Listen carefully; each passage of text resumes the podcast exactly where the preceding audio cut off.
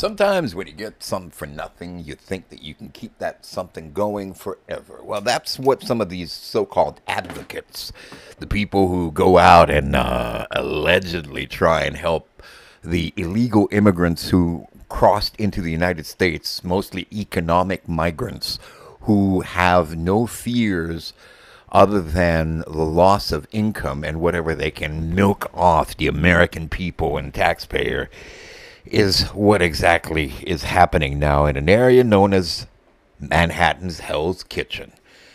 Decades ago, Hell's Kitchen was a vibrant area for the migrant community back in, say, oh, the 1930s and 40s when, you know, the area began to become a little bit more uh, progressive when you would think about it from a positive standpoint of that word not in today's scene of it.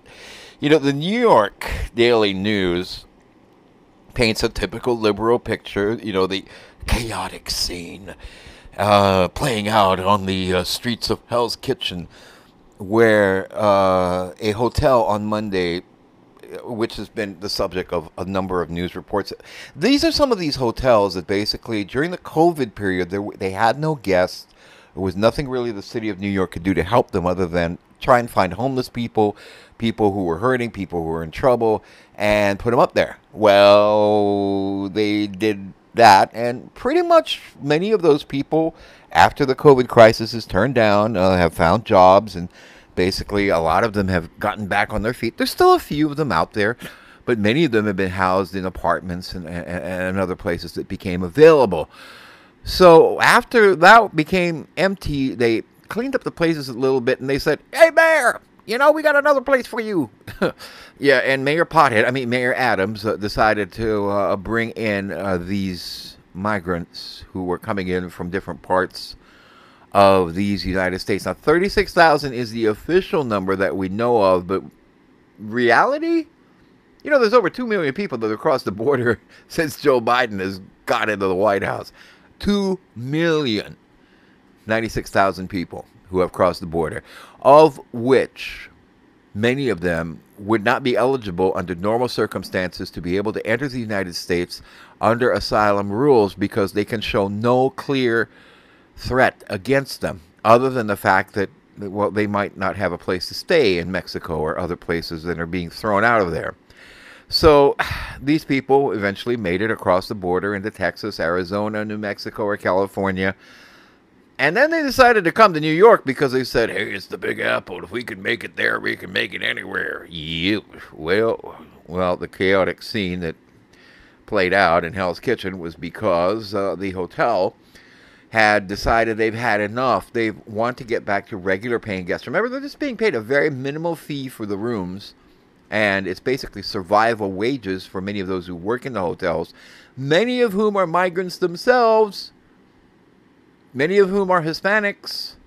In fact, a large percentage of whom are Hispanics, and they are pissed off royally at the way many of these so called migrants, but mostly illegal aliens, vast majority gang members, are ripping up and tearing out things from the rooms you know, trying to be able to, uh, you know, uh, tear out mirrors and and uh, uh, cameras from the hallways or, or, door locks or or anything that they can do to make the hotel uninhabitable so that they believe that if they become squatters they can stay in the hotel.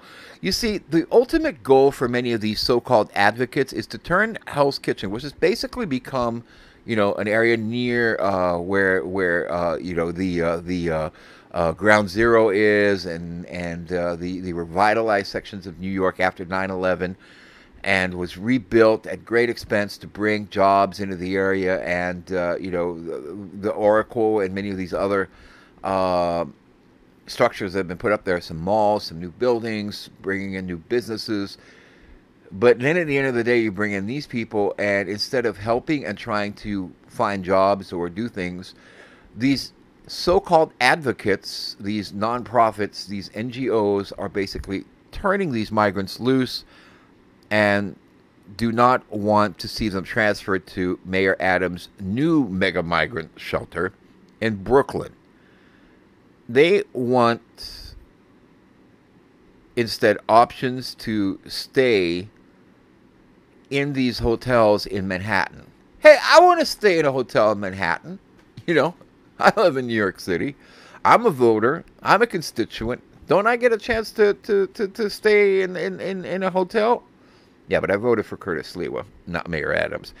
Anyway, the issue has gotten pretty much out of hand, and, uh, you know, they're dramatizing this entire situation, you know, and, and they're refusing to go to these inhumane mega shelters, which are basically two cruise ships.